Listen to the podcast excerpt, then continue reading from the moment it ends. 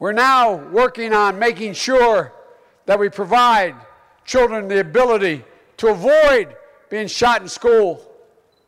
What does that say about our soul? What does that say about who we are? I really mean this. I'm so tired of people talking about your prayers. Damn it, we have to protect these kids. We have to do it now.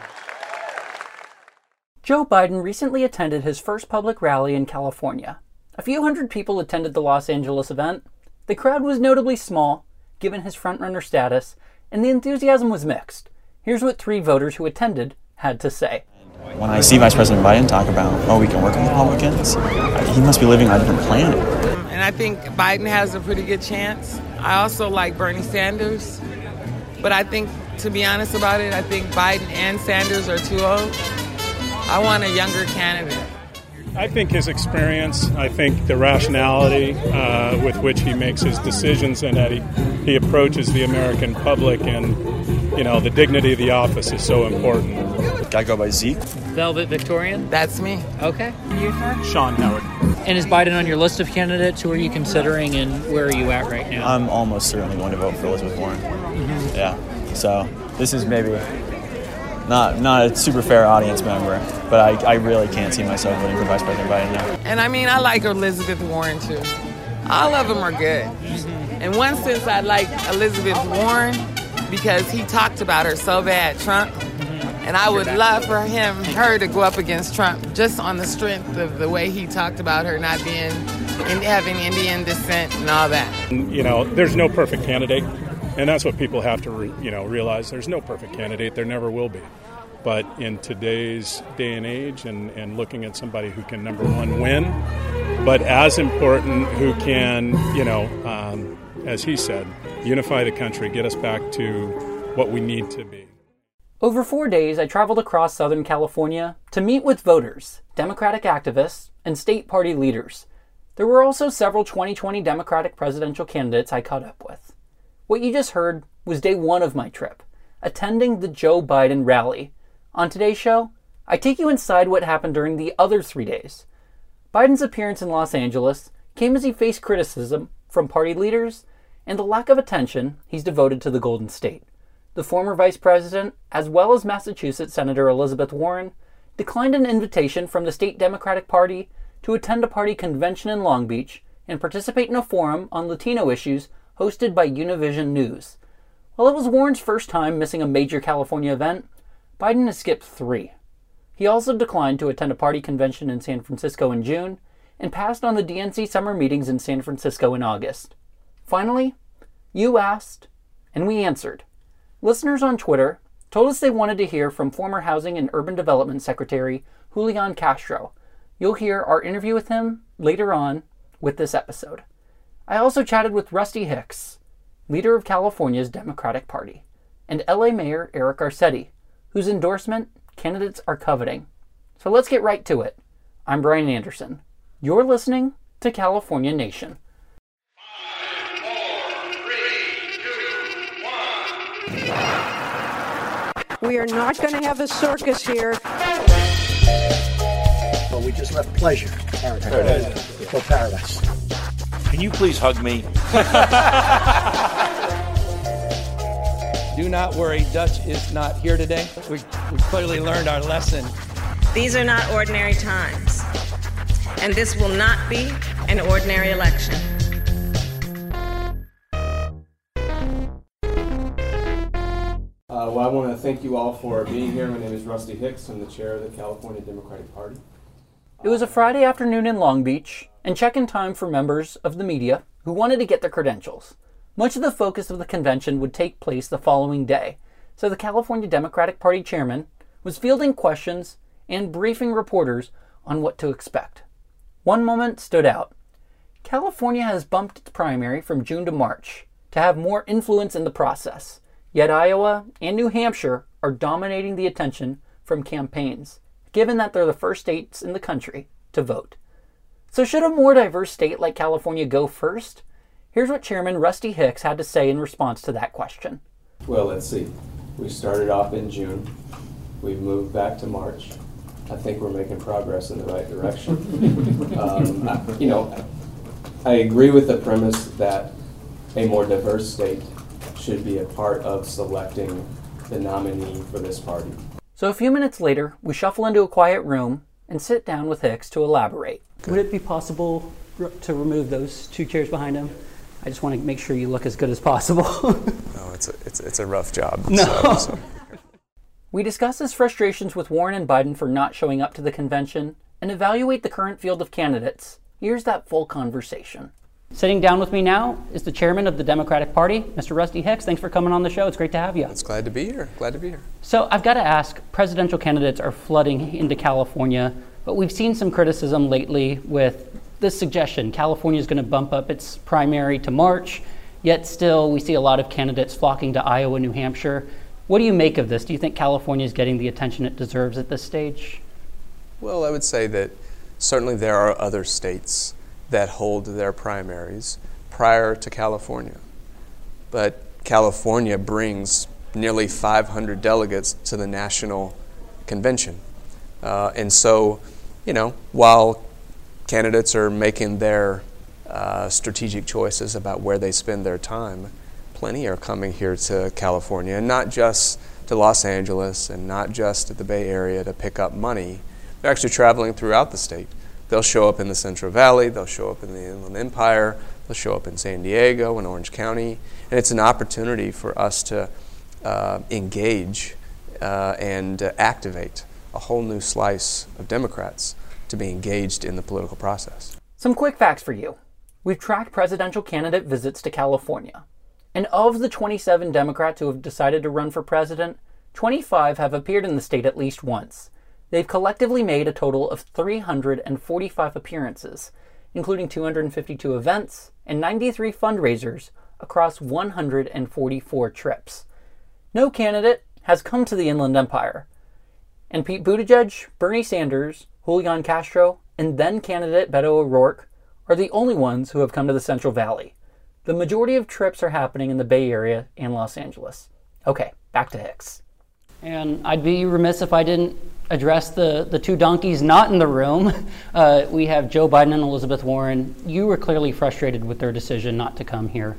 Can you just sort of express what went through your mind when you found out they were declining the invite? Uh, look, I, I, I certainly expressed my disappointment. Twitter's a great platform for and that. It is. Uh, it was an opportunity to give voice to what I think everyone else was thinking, uh, which is when you don't show up, obviously we're disappointed that you didn't join us. But the most important thing is we're going to have the opportunity to hear from a great number of candidates and turn our attention to the work that's required to win in twenty twenty. We're going to support whoever the nominee is because every Democratic candidate uh, and our nominee will have a vision for this country that is brighter and better than what we see in the White House today. And unlike twenty sixteen, we still have super delegates in twenty twenty. You're one of them. You won't get to vote on the first national ballot, but you would on the second ballot if it comes to that. Are you considering endorsing anyone at this point? Look, I've made it clear as the chair of the California Democratic Party that I would not engage publicly or privately with any presidential candidate. Uh, my work is about building the power that's necessary for us to win, not just in California, but in the rest of the country, because the rest of the country depends on California to show up in the general election. Tens of thousands of Democrats travel around the country year after year after year, knocking on doors and making phone calls and turning out the vote that's needed for us to be successful. That's what my focus is in preparing and planning to do just that. What's the top issue you think California Democrats should factor in when deciding who to vote for for president? Obviously, we're seeing homelessness as a rising issue. We're seeing environment. What are sort of the top of mind issues that you think every candidate should answer for? Well, I think you talked about a couple of them, but it's what are those issues and a vision on those issues that actually improve the lives of forty million Californians, not just nine million Democrats, not just those that uh, are registered to vote, but all Californians. And yes, it's issues of homelessness, uh, issues of housing affordability, it's the issues of wages, it's the issue of climate change, restorative justice. Uh, all of these issues are affecting working Californians that are doing their best uh, to try to put food on their ta on their family's table, um, see a doctor when they get sick, uh, and retire with some level of, of dignity. That's what I believe that candidates should be speaking to. And you said at a news conference earlier today that California went from June to March. That's a sign it's going in the right direction. Do you want California to be the first state in the nation? Because obviously it's more diverse than Iowa or New Hampshire. Would you like to see California get to a place where it's the first state to vote?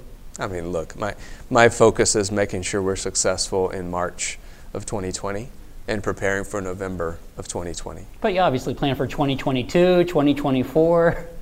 Sure, we, we would love to be the uh, you know um, uh, first one through the gate, um, but I think the important thing is um, us being able to showcase the diversity of California.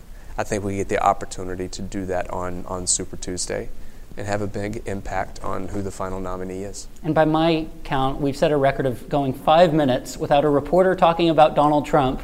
So I'm going to have to talk about Donald Trump. I'm dis maybe I should have. I'm disappointed in myself. Yeah. With Senate Bill twenty-seven, that's a bill targeting Trump's tax returns. It doesn't look like it's going to make its way through the Supreme Court based on the oral arguments we heard. And there was a concern from Republicans of a down ballot effect of if Trump's not on the ballot, then Republicans might not show up to vote for the primary. What impact do you think Donald Trump will have on the March third ballots as votes are being cast? Well, I would say that uh, you know, Trump said uh, that he was going to be the greatest jobs creator that God ever created, and I strongly disagree with him on that.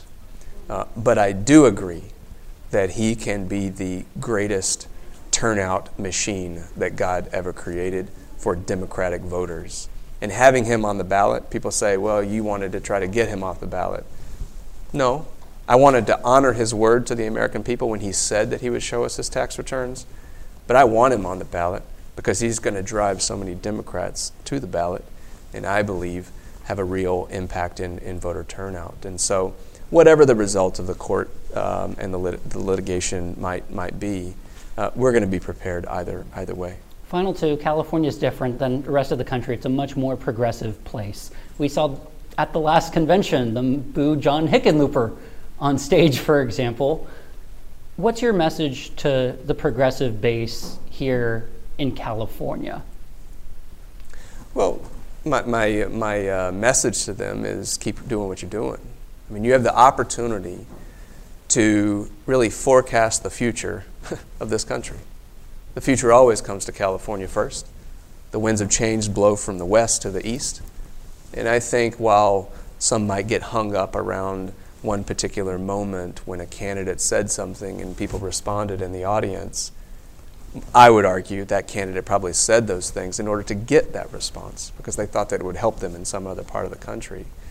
Uh, but I believe the progressive voice in this party is an important, uh, an important voice, not just for California, but in many ways for the rest of the country. Which side do you see winning out ultimately, the moderate voice or the very progressive voice? Because those seem to be the two competing factions right now, and California's to one side of that debate. I mean, look, we're, we're talking about a slight policy difference between one, uh, you know, moderate and progressive or a conservative Democrat or what.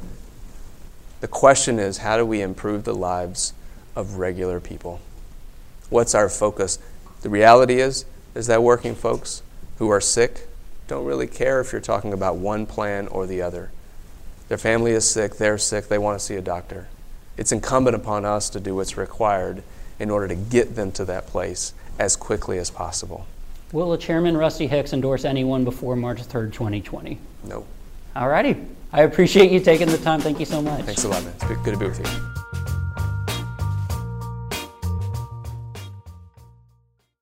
Shortly after my conversation with Hicks, I dashed across the street to the Long Beach Convention Center, where I caught up with L A Mayor Eric Garcetti.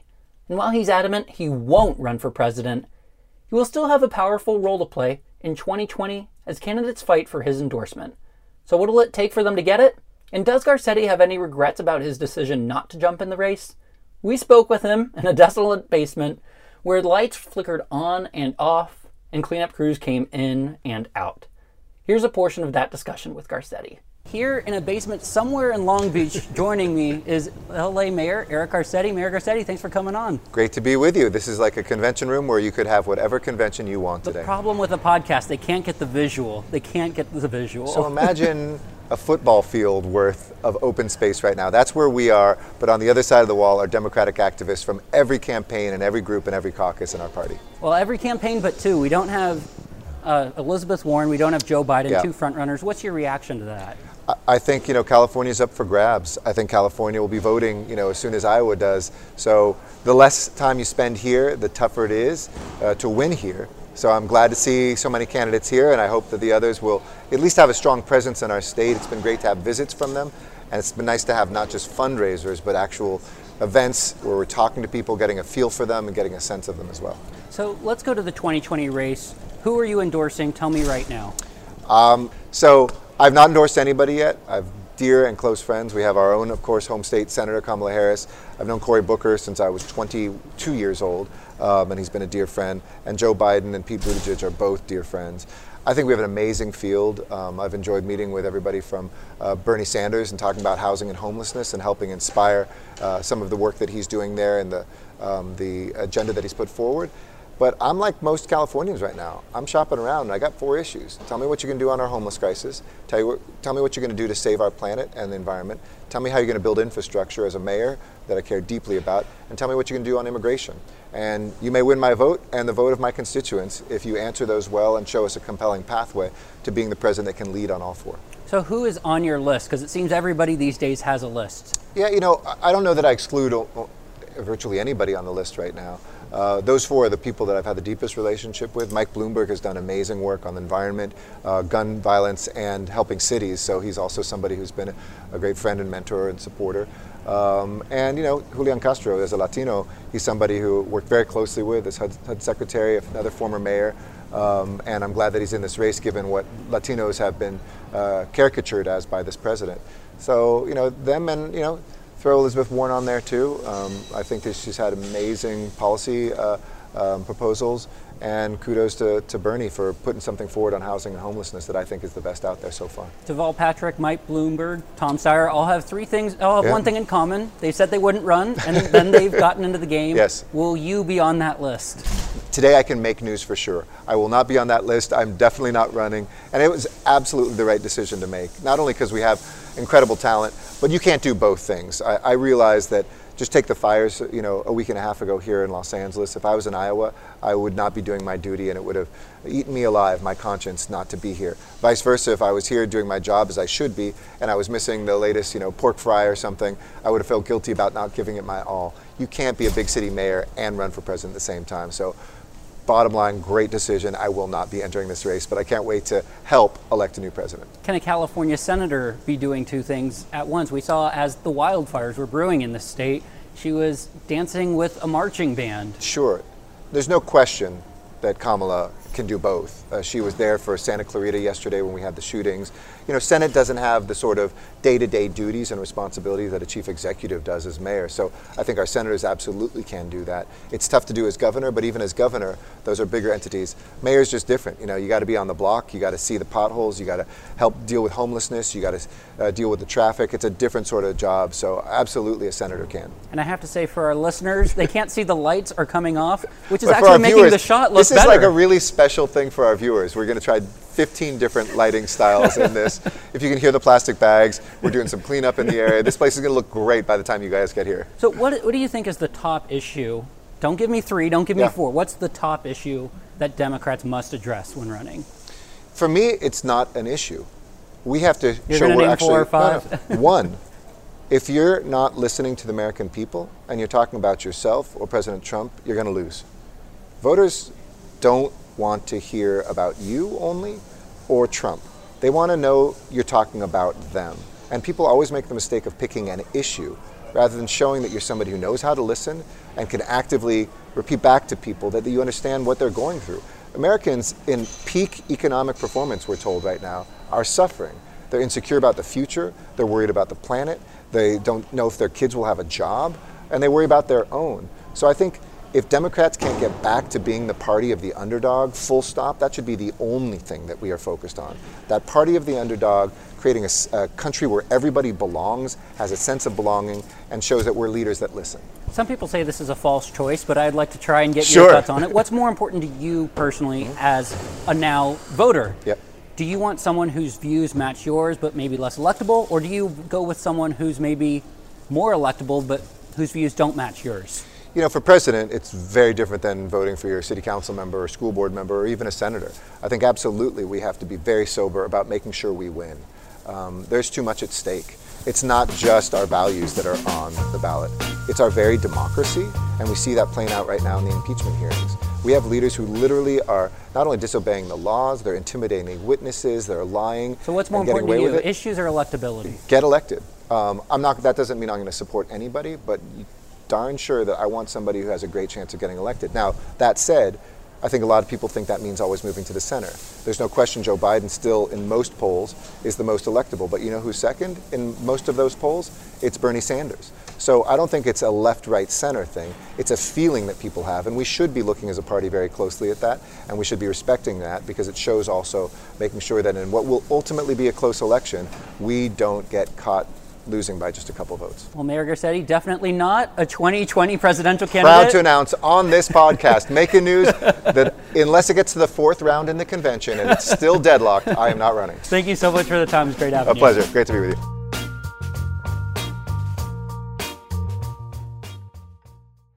We have Amy Klobuchar speaking at the Women's Caucus right now. Mayor Pete is here as well, along with Tom Steyer. Very chaotic scene as Katie Hill just spoke here at the California Democratic Party Convention. Okay, thank you so much, California. And it is- Saturday was the biggest day of the California Democratic Party, with a dozen presidential candidates descending on Long Beach to make their case to voters. Let me set the scene. Former Congresswoman Katie Hill made a surprise visit to speak at a meeting for California women voters. She was followed by three twenty twenty Democrats, starting with Minnesota Senator Amy Klobuchar. And you want to win big, we have to win Pennsylvania and Michigan and Wisconsin. And I will build a blue wall around those states, and I will make Donald Trump pay for it. South Bend, Indiana Mayor Pete Buttigieg spoke next.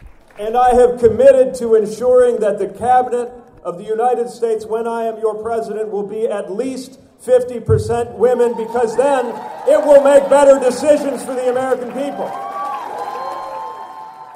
And here's Tom Steyer, the billionaire California activist who changed his mind about running for president. Look, I'm running for president for a very, very simple reason, which is the corporations have bought the democracy and we have to take it back. It's here when I follow Buttigieg off stage in an unsuccessful effort to ask him a question. I later stumble across spiritual leader Marianne Williamson, a previous guest of this show, who is struggling in the polls. Asked if she has any plans to drop out of the race and endorse someone, she was very clear that she wouldn't endorse. And a few hours later, Williamson and three other low-tier candidates, John Delaney, Joe Sestak, and Deval Patrick, spoke on stage to the general session. The only real highlight? Boos for Delaney, the former Maryland congressman many Californians see as too moderate. Here's how he was welcomed on stage. Delegates and guests, please welcome former U S Representative John Delaney, candidate for President of the United States.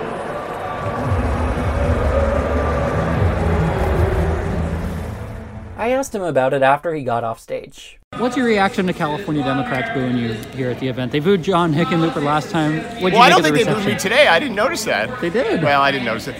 This is the thing. You know, I went up there and I made my case for universal health care. Right, my plan gives every American health care for free. There's only three candidates running for president who are actually calling for universal health care. I'm calling for it, Senator Sanders and Senator Warren. All the other folks are calling for a public option, which I pointed out actually doesn't really do anything. So I think it's a problem if people actually are booing one of three people who are actually calling for universal health care. That doesn't strike me as a really great way to beat Donald Trump. The next few hours were chaotic. Eight other candidates were invited to participate in a forum on Latino issues hosted by Univision News. Now, we're not allowed to be in the room where it happens, and the press is sitting in an isolated basement about one hundred yards away from the main hall. Univision later gave us permission to use their audio from the event, but the live stream isn't playing on the monitors in the press room as the event begins, so I scurry to open my laptop, get on YouTube, and watch it from there. Let's now welcome California Senator Kamala Harris.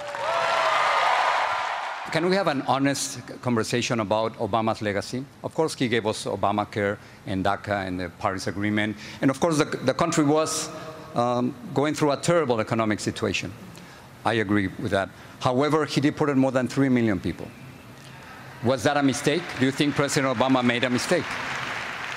I think that President Obama did many great things and um, has been probably one of the greatest presidents we've ever had. Um...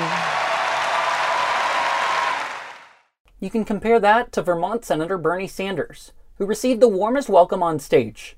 Most notable were his criticisms of Obama's handling of deportations and recent comments from the former president warning the party against moving too far to the left. Take a listen. President Barack Obama just recently, he, he gave an interview, and he said the following: the average American doesn't think that we have to tear down the system and remake it. Is he right?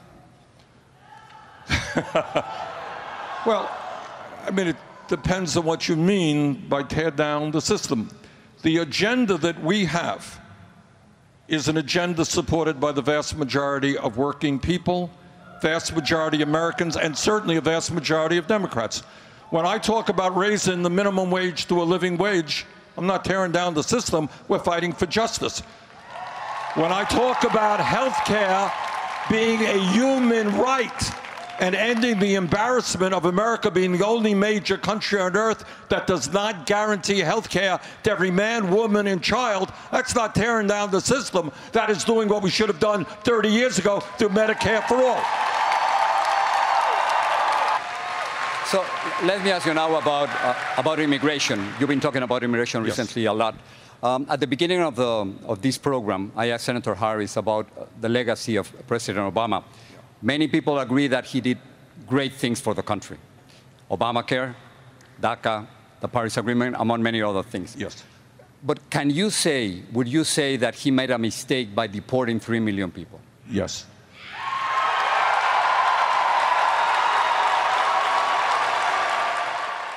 Entrepreneur Andrew Yang also made a splash that night, focusing on issues with big tech companies.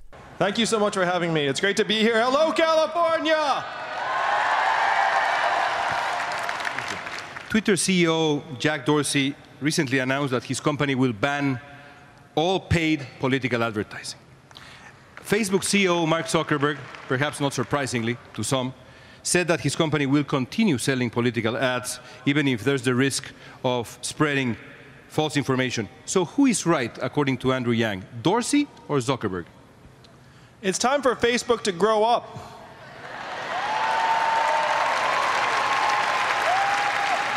They talk about a world-leading comp being a world leader and a company that's actually trying to look out for the public interest, but they refuse to take responsibility for the truth of political advertisements on their platform. This is something that cable networks already have the ability to do, and Facebook should be held to the same standard. I'm, I think Twitter has it exactly right, and Facebook needs to mature if they're going to have a seat at the table. In addition to Harris, Sanders, and Yang, five others spoke at the Univision Forum. Among them was Julian Castro, former Secretary of Housing and Urban Development under the Obama administration. Castro is called for making it a civil offense instead of a federal crime to unlawfully enter the United States, after President Donald Trump suggested it may be time to wage war on Mexican cartels. Castro was asked whether he'd be willing to send U S military forces into Mexico. He said he wouldn't, noting that Mexico is a, quote, sovereign nation. I don't think the United States should send its military down to Mexico. Mexico is a sovereign nation. We need to be more respectful than to suggest that we're going to send our military there, but I would offer assistance. There are also things that we can do. A lot of the weapons that end up being used by the Mexican cartels come from the United States. So... Shortly after his speech, I chatted with Castro for a few minutes about immigration, as well as the future of his own candidacy, given he didn't qualify for the latest Democratic debate. Here's that full conversation. I'm your host, Brian Anderson. We're here with Housing and Urban Development Secretary, former H U D Secretary, I should say, Julian Castro. Thanks for coming on the show. Great to be with you. So I've got to ask, right out of the gate, one of the more controversial ideas that you've introduced is related to illegal immigration and how to solve that and decriminalizing border crossings. Can you sort of defend the policy and how you think you'll win over Democrats on this idea? Uh, under my plan, it would still be against the law to cross the border without permission, but we would enforce it like we did for sixty or so years. We would do it as a civil offense, not a criminal offense. The reason for that is that um, Donald Trump has taken that misdemeanor crime under the law and he's weaponized it. He's used this little misdemeanor crime to separate migrant parents from their children and to inflict a lot of cruelty on those children and those parents. I believe that we can hold people accountable who cross the border without permission, uh, but treat them with common sense and with compassion instead of cruelty. And if we want to do that, then we need to get rid of that Section thirteen twenty-five of the Immigration and Nationality Act. And speaking with a lot of people here, they seem to appear disappointed if you were not still in this, and they like your vote on immigration issues. How are you going to get back into this string of debates with the polling thresholds? Because electability is a big concern for people as well. We're going to keep working hard. This campaign is speaking up for the most vulnerable people in our country. Uh, we're fighting for an America where everyone counts. I've put out a vision for our country to invest in education, invest in job opportunity, make sure that working families have what they need to prosper. Um, reform our criminal justice system, our immigration system, and have a tax code that rewards people who have to work for a living and not only very wealthy corporations and people. So, you know, the vision that I've articulated for our country is a popular one. I believe that it has a lot of support out there, and we're going to keep working hard to make sure people hear it. Have there been any discussions with your staff or just in your head about dropping out? Uh, well, you know, we announced several weeks ago that we were at a crossroads in the campaign where we needed to be able to raise the resources or it looked not viable to continue. So, of course, you know, we were we were thinking about the consequences of the resources that we had. Since that time, we've had an outpouring of support. Uh, people all over the country sending in their five dollars, ten dollars, fifteen dollars. I'm very proud that even though I don't have the most resources in this campaign, I have either the first or second highest small dollar donation percentage. A lot of people are powering this campaign from all over the country who want somebody that's speaking up for the most vulnerable in our community. Looking forward to Iowa. You've criticized the state a lot. California is a very important place. Do you think California should be the first state in the country to host a primary? Well, I, I think that people from across the country should be part of a process to make that decision. Uh, California has a lot to recommend it. It's a diverse state. Uh, obviously, it's a Democratic state, has a lot of great Democrats here. There are also a lot of great other states. And, you know, it's not for up to one person to, to come up with the primary schedule. That needs to be something that people from different parts of the country come up with. I do believe that we need to make a change, though, because the way that we're doing it now simply doesn't reflect our country or our party. A lot has changed since nineteen seventy-two, and we need to change with it. And a lot of people have asked for questions of candidates. What's one policy on the opposing side that you would work to reinforce as president? And I'm just curious what policy you see that's maybe more conservative leaning that you would endorse and, and push? You know, there was a, there was a time traditionally, right, when Republicans believed, for instance, in investing in small business. I very when I, when I was mayor, we focused a lot on investing in small business. I believe that we need to lift up small businesses instead of big businesses like Amazon or other giant corporations. And that used to be a bedrock of the Republican Party, and I wish it still were. Yeah, maybe it is for some people, but I'm perfectly willing to work with Republicans to make sure that hardworking small business owners that are providing opportunity for themselves, their family, other employees, that they can do great, you know, and we can work together on some of these things. Do you believe you'll still be in the race by the California primary for people to vote? Because December twenty-sixth is the deadline for this state to get on the ballot. What are your thoughts? Uh, I'm working to get on the ballot. Yeah, I'll be on the. We've, in fact, we've been doing all the ballot applications and getting on the ballot for these different states that have already had their deadline, mm-hmm. and we're going to keep working to do that. And so, yes, uh, you know, right now we're working to get through Iowa and then, you know, hopefully pick up momentum because we beat expectations. Got any personal ties to the state of California? Uh, well, I came to Stanford for school. And um, you and Cory Booker. Yeah, no, Cory was a little. He was a couple. You, of years. You weren't a football player, though. I no, hear. No, no, no. He was. He was a much bigger star on campus than I was. I wasn't doing anything. And your uh, brother also. My brother Stanford. Joaquin and I. Yeah, we graduated in ninety-six from Stanford, And, you know, California is a wonderful place. I was here twenty-five years ago when uh, Prop one eighty-seven passed. That was something that... Under Governor Pete Wilson. Under know. Pete Wilson, yeah. And um, but really, you know, that kind of, of attitude took hold in California back then, unfortunately. It's the same kind of attitude that Donald Trump has tried to profit off of and foster in the United States. I'm glad that it was rejected ultimately in California. I hope that our country rejects it as well. What's the biggest thing, lastly, that you want Californians to know about you? I'm going to fight hard for every single person in this country because I understand growing up what it's like to struggle, and I want to make sure that every single person can have the same kind of opportunity in life that I've had to achieve their dreams. Secretary Castro, thanks for the time. I appreciate it. Thank you.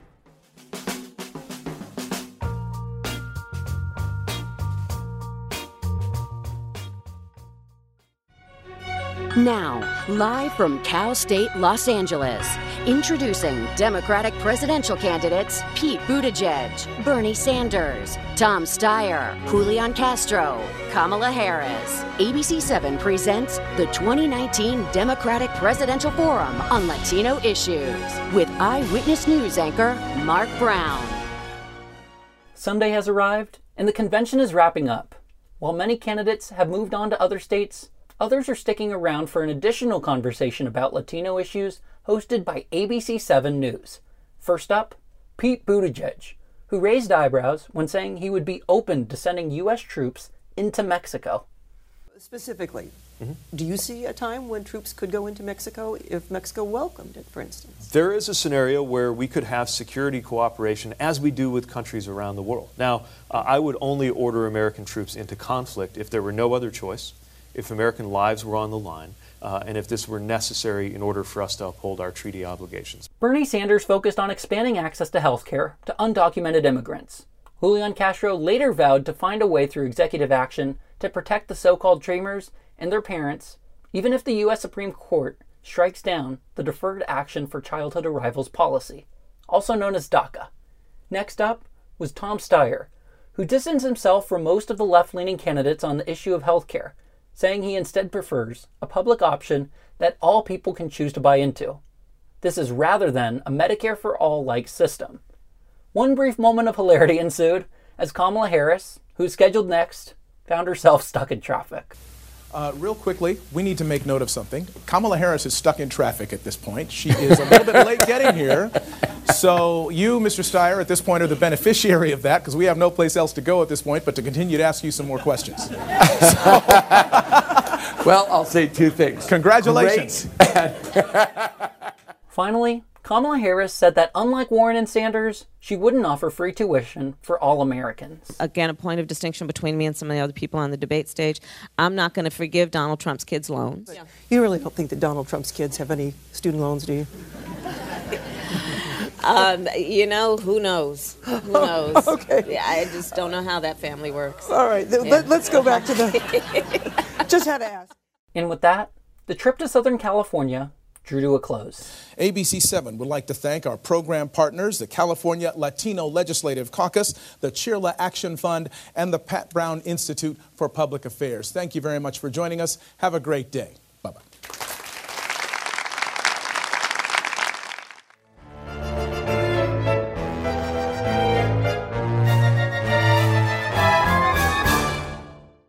As is tradition, we end today's show with Buzz of the Week, our favorite segment where I give you something I can't get off my mind. And what I can't stop thinking about, it's Kamala Harris. Harris has recently said she's moving to Iowa and has since decided to pull some of her paid California staff out of her home state in an effort to build a following in Iowa. So far, she's dropped substantially. We've tried to get Harris on the show for months to make her case to voters and discuss her candidacy as part of our ongoing series of candidate conversations. But during the trip to Long Beach, I got to ask one question about her approach to the state, and I wanted to share the response with you here in its entirety. Okay. Senator, Senator uh, Brian Anderson, Sacramento Bee. Hi. Thanks for taking the time. Of course. Uh, Californians are, are just like lots of voters. They want to see people visit the state. You said you're bleeping moving to Iowa. Are Should voters be concerned that you're abandoning the state and that you're not visiting here as much? What's your strategy to winning California now? Of course not. I live in California. I am a daughter of California, a very proud daughter of California. My entire career has been based on serving the people of California, and that is always going to be my primary focus, um, and I just will never be able to get away from that because it's in my heart, it's in my soul, it's in my blood. Um, and in terms of the work that we're going to do in California, it's going to be such as today, being here with the fellow Democrats, yesterday doing the same thing, and always um, the work that I've done with the farm workers, the work I do with um, organized labor, the work that I do with our teachers, the work that I do with our small businesses. This is ongoing. The work I've been doing with our firefighters and our first responders around the wildfires. That work it continues. It will always continue. I know how to multitask. Senator Harris. Harris is reflective of a larger trend. She is one of several candidates in the twenty twenty field to devote less attention to the Golden State. Elizabeth Warren has made just ten appearances in the state, the fewest of any candidate who qualified for the last debate. At the top of the show, we highlighted Joe Biden's trip to California. Several months into his campaign, his appearance in L A marked his first truly public event in the state. The campaign had dubbed it as an opportunity to interact with voters and hear their concerns, but following a thirty-minute speech, Biden didn't take a single question from the audience. He instead made his way to a pair of private fundraisers in the area shortly thereafter. California has four hundred ninety-five delegates up for grabs, which is about one-tenth of the total across the country. And it is that surprising lack of attention to California from top candidates, including the state's own senator, that I can't get off my mind. And that is my Buzz of the Week.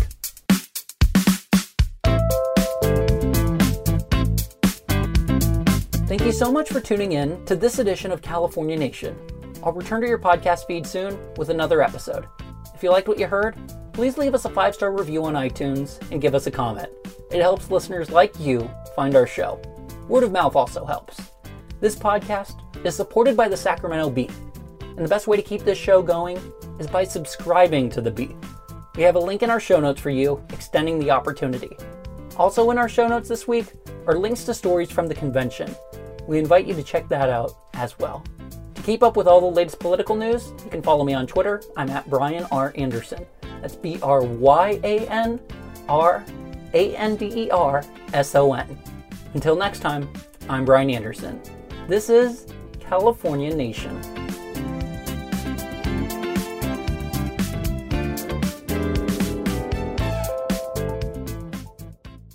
Congressman, you took a different tack, I think, at the last convention. I, I thought maybe there you were doing the... You, you might have been less provocative this time. Try, yeah. Were you trying not to get booed this time? No, I was trying... You know, I think what happened last time is my sequencing was different than this time. Mm-hmm. So last time, the point I was going to make is I'm for universal health care. But because I wasn't for Medicare for All, I think people weren't as open-minded. This time I explained how...